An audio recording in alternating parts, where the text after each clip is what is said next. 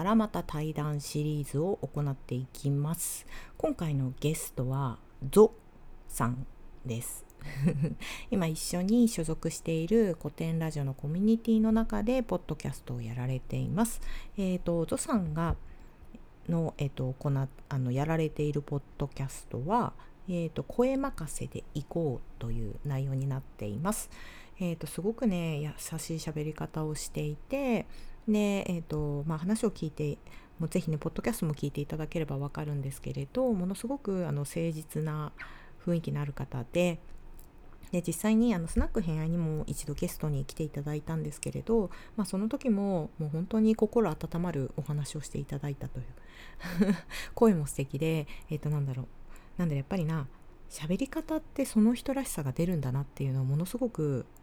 感じさせてくれる方です。はい、今回機会をいただいて、えーと、収録時間およそ3時間ぐらいお話しさせていただきました。その中の一部すごく面白かった部分を、えーと、となるべく多めに編集して公開いたします。是非楽しんで聞いてみてください。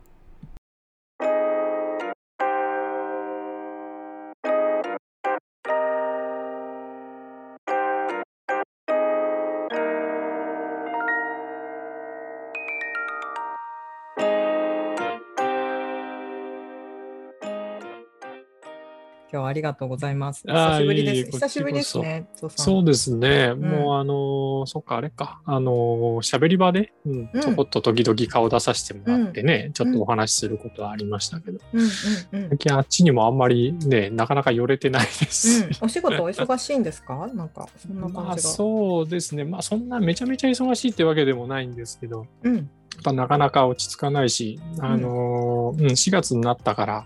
いろいろ計画しなきゃいけないこともいっぱいあったりとかで。部署もまだ新しくてね、ちょっとそういった仕事の絡みで。あ、そう、なんか言ってましたよね。なんかお仕事ど、うん、なんか、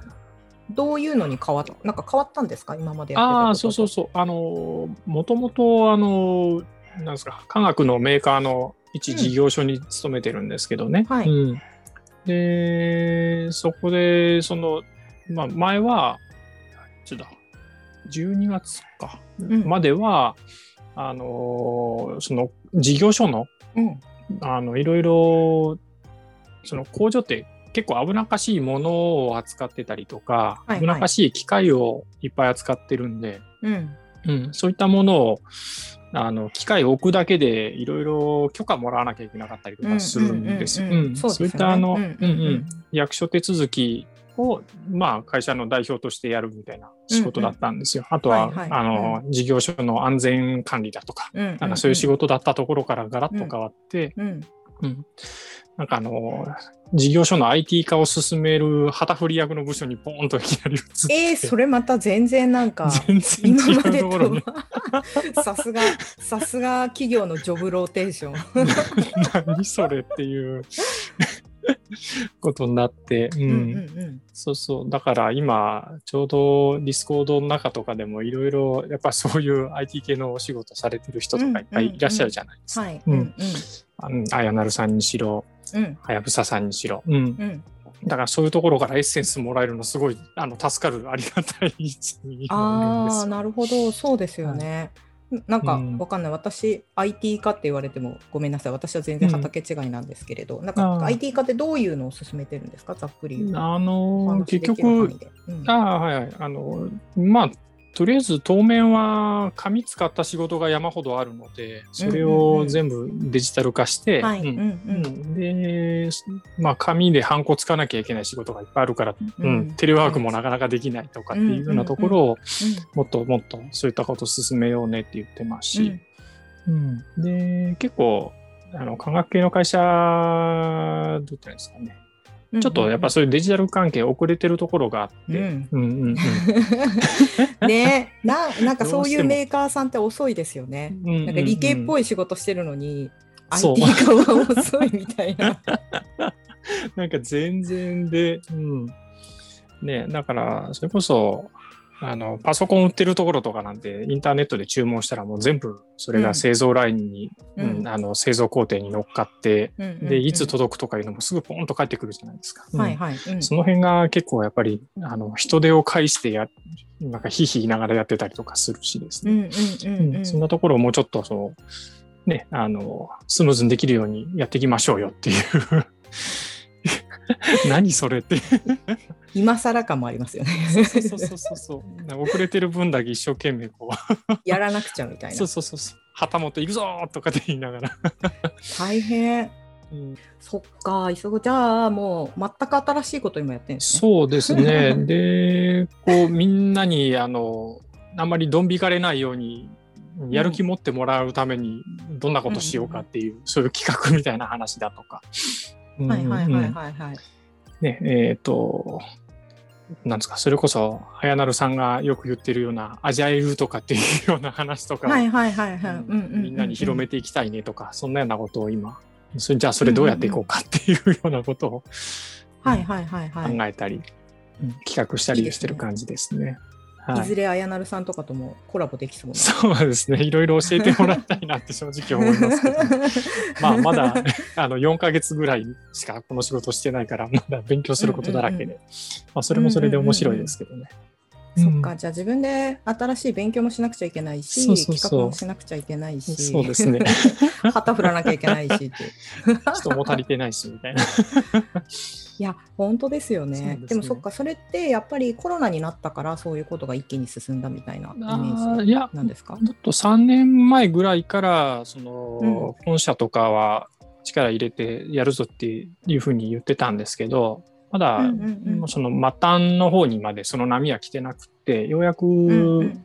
そういうことを本格的にやり始めて今1年経ったかなぐらいなところですかね。そうですね。ゾさんって大学の専門も科学系なんですか、はいはい、ああ、僕はね、いや、機械なんですよ。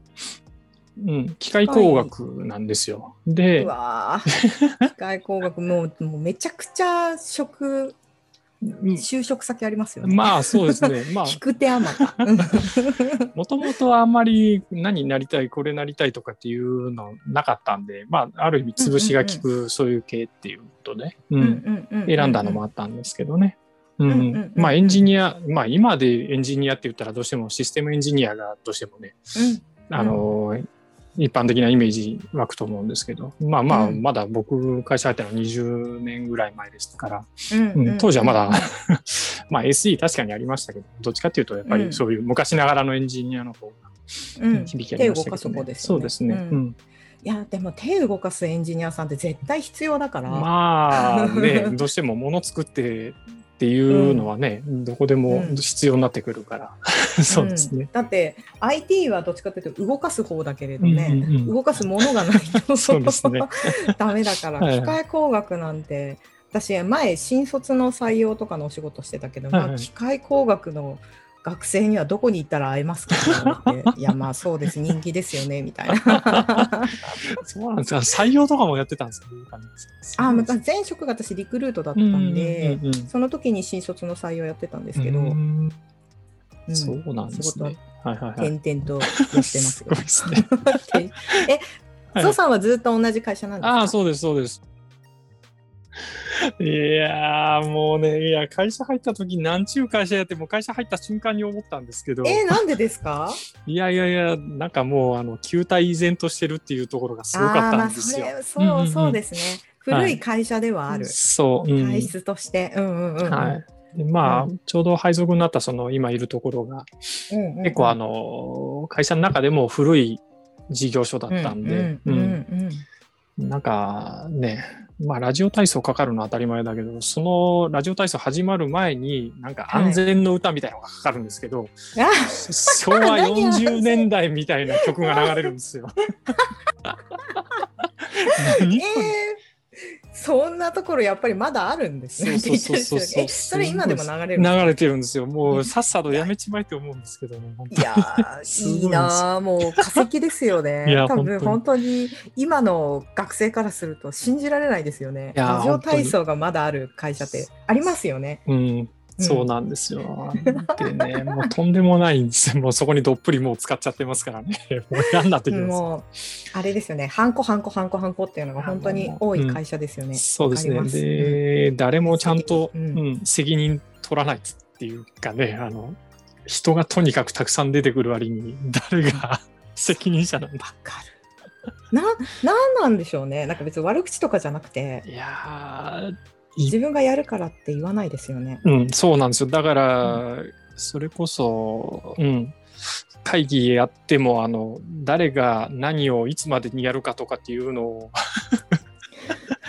決めないんですよね。だからもう必死にな、なんで一番下っ端の僕がこれ全部振って決めてるんですかみたいな感じによくなるんですけど、面白いですよ。今大きい会社だし、はい、あの、うん、結構母体もしっかりされてる会社だからそれで動いちゃうんですよね。うん、そうそうなんです。でそれは大きい会社っていう問題ですよね。いや、うん、本当に危機感がなさすぎてもう、うん。もうなんとかしてぶっ壊したいなとも思うんですけど 俺そこまでの貴族意識もねえよなって最近ちょっとそんなふうに思ってですね。そう今ちょっとそれ思いました。結構そのぶっ壊すってやっぱりある程度ね会社に対してロイヤリティがないとできないし半沢直樹みたいなのって、そうそうそう、うん、あれってね半沢直樹ってある意味会社に対してすごい、うん、ある意味その銀行っていうその何でしたっけ、うんうん、会社というか企業あの、はいはい、業界そのものに対しての愛があるじゃないですか。うん、そうですね、うん、だからこのこれが良くないから壊しやるみたいな 倍返しだみたいな 感じだと思うんですけど、うん、そそういうことではなくて。いやいや、まあ、だからそんな感じですよ。だから、うん、まあ、うん、なんて言うんでしょうね。まあ、当然自分の手の届くところの範囲で、そういうところがもうちょっと変わったらいいなって思うけど、そこだけ変わってもこれもう、うん、全然つまんないなっていう感じもするんですよね。であ仕組みから会社自体の大きな仕組みを変えないとみたいな、ね、仕組みっていうかそのマインドセットっていうかですね。なんかこう、えーと、変に会社が大きすぎるので、うん、えー、会社の中にいる人たちが一緒に仕事する相手が、もう会社の人たちばっかりになってるっていう人がすごく多いんですよね。うんだからあの外の人社外の人お客さんだったりだとか、はいはいはい、全然そ別の人と接しない人が山ほどいるんですよ。でだからそういうなんていうんですかねあの危機感みたいなところを感じにくかったりもするのかなっていう、うん、それがすごく大きいんだろうっていうふうに思うんです。企業体制しね、ね、安定してますからね。うん、安定してる会社ゆえの そうです。うん、なさっていう。なんか、うん、公務員官僚以上にやっぱりそれっぽいっていうのは会社に入った時も周りの人もよく言っても、先輩たちも言ってましたし。でもだんだんそれに対して疑問を持たなくなっちゃいますよね。そうなんですよ、うん、長くいると。ただだからゾさんがそうやって、僕は、まあ、だに危機感持ってるのは？うん、幸い、こう、いろいろ外向けの仕事とか、まあ、さっきもちょっと言いましたけど、うん、いろいろ役所手続きするとか、はいはい、で、うん、そういうお仕事やってると、あの、いろいろそういう、あの、安全とか保安関係の協会団体のお仕事のお手伝いする機会もあって、でそうすると、やっぱりこう、あんまりそこまで深い知識ある人たちばかりではなくて一番危ないのはちょっとあまりあのそういうことを意識してない人たちが危なかったりするんでそういう人たちに、えー、どうやったらこう危ないとか、うん、あの、意識を高めてもらえるだろうみたいなところをはいはいはい、いろいろその、協会の広報誌通じてどういうふうに伝えたらいいかねっていうのをいろいろ同業他社の方と一緒にあの話して企画したりとかっていうようなこともさせてもらってたり。あと物作ってる現場にも一時期いたんですけどその時はたまたま、まあ大体その事業のそういうまあ営業とかその事業を取りまとめしてるのは大体あの本社の方にいる人なんですけど、たまたま僕が行ったその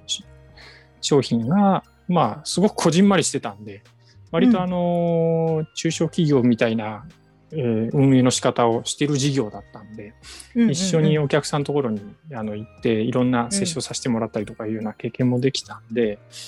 うん、うん、まあそれでなんかそういうやっぱり外と接する機会が多かった分ちょっと、うん他の人に比べると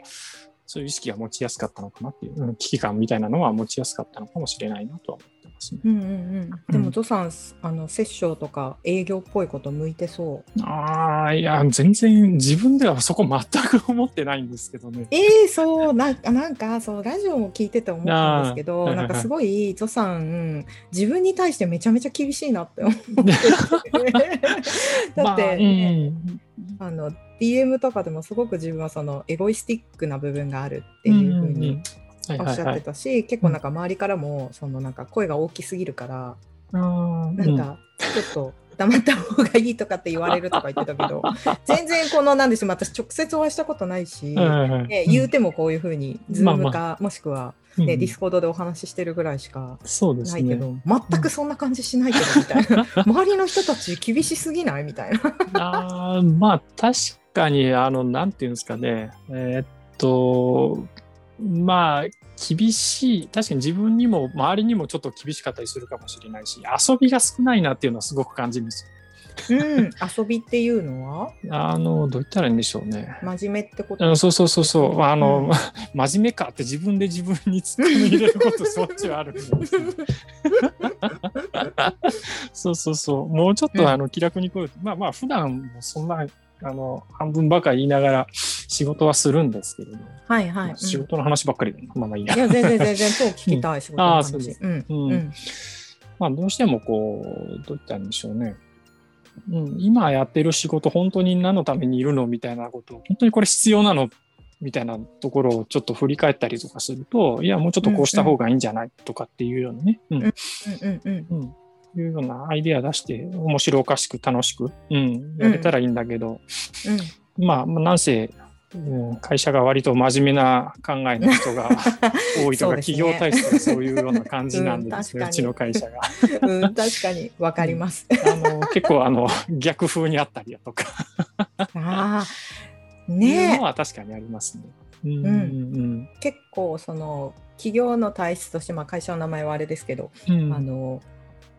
アウトローな感じがするとものすごく冷ややかに見られますよね。うん、まあそうですね。会社の体質なのか、うん、あんまりそのいわゆる変革を起こすとかっていうことよりも、安全に進めていくっていう方向性が強いんじゃないかなっていう。はいうん、ものすごいそれあ強いですね。はい。まあよそ知らないけど、うん、やっぱそれはすごく強いなっていうのは感じますね。うんまあまあ、だからこそこうなんかがっちりしたこう、うんうん、こう安安定とこうどっしりした土台があって、こう堅実な経営みたいな感じができてるのかなと思うんですけど。あのだから会社の中の規則ルールみたいのは確かにいろんなのが山ほどあって結構ガチガチだったりするんですけどなんか守ることが目的になっちゃったりするケースがよくやっぱりあっちゃったりするんでそれそうじゃないでしょって。うんルールには絶対目的があるよね、うん、うん、その目的のためにこのルールがあるんだからじゃあその本来の目的に沿ってやったら、これちょっとガチガチすぎるしもうちょっとそこはあの幅遊び、うん、その時の臨機応変な判断があっていいんじゃないですかっていうのは、特にそういうあのそういった管理をする立場にもいたりしたから、うん、その目的っていうのはやっぱり常に意識、はいはい、うん、特にうん、ここ5年ぐらいは、まあもともとそういった気はありましたけど、うん、すごく強まった感じはありますよね。うん、何かきっかけとかあったんですか？その。ああ、いやいや、結局その、えー、っと、事業所の中の規則も自分たちで作らなきゃいけないし、でああ、うん、そっか。そう、ちょっと一個新しく作らなきゃいけない規則があったときに、うん、じゃあどういった文の書き方にしようかってなると結局法律の書き方がすごく参考になるから、法律、じゃあ法律見ると第1条って一番真っ先に必ずその法律の目的が書いてあるんですよね。はい、これは何のための,、あのルールだと。当然あの縛りを設けるのではい、縛りの目的がないけどただ縛ってるだけのルールって全く意味がないじゃないですか。うん、僕息しいです、ね、そうそうそうそう、うん。うん、僕引き合いに出すんですけど、うんうんうん、1日に1回1メートルの穴掘って埋めなさいっていう会社なり法律で定めがあったら一体これ誰が守るの？あ確かにね。そうそうそう。うんうんうん。そんな面倒くさいことなんでやんなきゃいけないのって 確かにね。誰もしないじゃないか。だからそ何のためにやるかっていうところは、うん、やっぱりあのみんなであのシェアしないとそんな絵に描いた餅のルール結局いらないじゃんとか結局、うんうん。うん、ルール守んない文化がはびこっちゃうみたいなことになると、はいはいはい、うん、よくなくないよねって、うん、じゃあちゃんと守れるルールをちゃんと、うん、維持メンテナンスしてこうよっていうようなことをやっぱ仕事上、うん、やらざるを得なかったし、うんうんうん、であと逆に逆にっていうかその英国営利企業としてうん、法の縛りの中でやらなきゃいけないから法のある意味抜け道みたいなことを探していかなきゃいけないんですよね。ここはそこまでしなくてもいいでしょっていうような。ああなるほどね。解釈をね。そうそうちょっと変えるみたいな。そうですね、それを結局あの、えー、監督官庁と、うん、ここはこういう考え方でいいですよね。ね。とか言って相談してみたりとかですね。ね、いいですよねって合意を取るみたいな。なるほど、なるほど。うん、みたいなことが、うん、よくやってたんで、まあ、やっぱりなんとなくそういった、うん、何の話だったかな？なんか目的とかの話です。うん、うん、でも確かにね、分かりやすいのって多分自分が子供として親にそういうふうに言われたらめっちゃ腹立つじゃないですか。うんうんうん、勉強しなさいとかってよく言われたけど、なんで勉強すんの？っていうのを、なんか親に聞いてもなんかいい大学行くためとか、うん、いい会社に入るためみたいな感じの答えが返ってきて多分世代だったと思うんですよ。うん、そうそうそう。そうでもなんかで？みたいな。そうそれでどうなんだっけみたいなところまでは多分まあ多分うちのそのうち我々の多分親の世代だとまあちょうど戦後の、うんうんうん。戦後の生まれた人たちが多いから、うん、多分そういう価値観なんだなって、まあ、この年齢ぐらいになってきちゃうけど でも小中の時なんては？あみたいな、うん、やりたくないしみたいな。そううるさい、うん、なんで勉強すんの？みたいな。っていうのはちゃんとねそれその人に沿ったやっぱり目的っていうかっていうのをちゃんとこうコミュニケーションしていかないとそりゃサボりますよね。うんうん、そうですね。もう。そりゃ抜け道探すよねっていう。うんうん、まあただな、なんかな、あの、何でもかんでも目的で、まあ、あの、大人になったらそれでいいと思うんですけど、うん、うんうんうん、まあ、小さいうちから、なんかそればっかりでどっぷりつけられるのも、なんか本当にいいのかなっていうのはちょっと最近ちらっと思ったりもしますけどね。もっとああ、お子さんを育てててってことですか、そうですね、そういうのとか、まあやっぱり、うん、あのまあ、当然押さえつけられるよりも、うん、うん、なんであのその、えー、やっちゃいけないのかとかやらなきゃいけないのかっていうことを理解して納得した上でやれたらいいんでしょうけど、まあ、まだ年派もいかない小さな子とかだったらねやっぱり頭で分かっても心がそうはね、うん、うん、向かないことも当然あるじゃないですか、まあ、大人でさえあるのに、うん、うん、あるある、うん、そうそう。全然変わってないですよ。そう全然変わってないですよ。みんなかっこいい大人になんかなれなかったよって。そうそうそう。まあでもなろうとしちゃうんですけど、ね、まあまあ。だけどそう。だからうん。あまりこううん。まあそういう意味ではもうちょっと伸び伸びと、うん、子供にもさせてあげたいなっていうふうにも思うし、まあ僕らももうちょっとそういうふうに伸び伸びしてもいいんじゃないかなっていうのが、古典ラジオそれこそ聞き始めてからなんかすごく強く思うようになった感じですかね。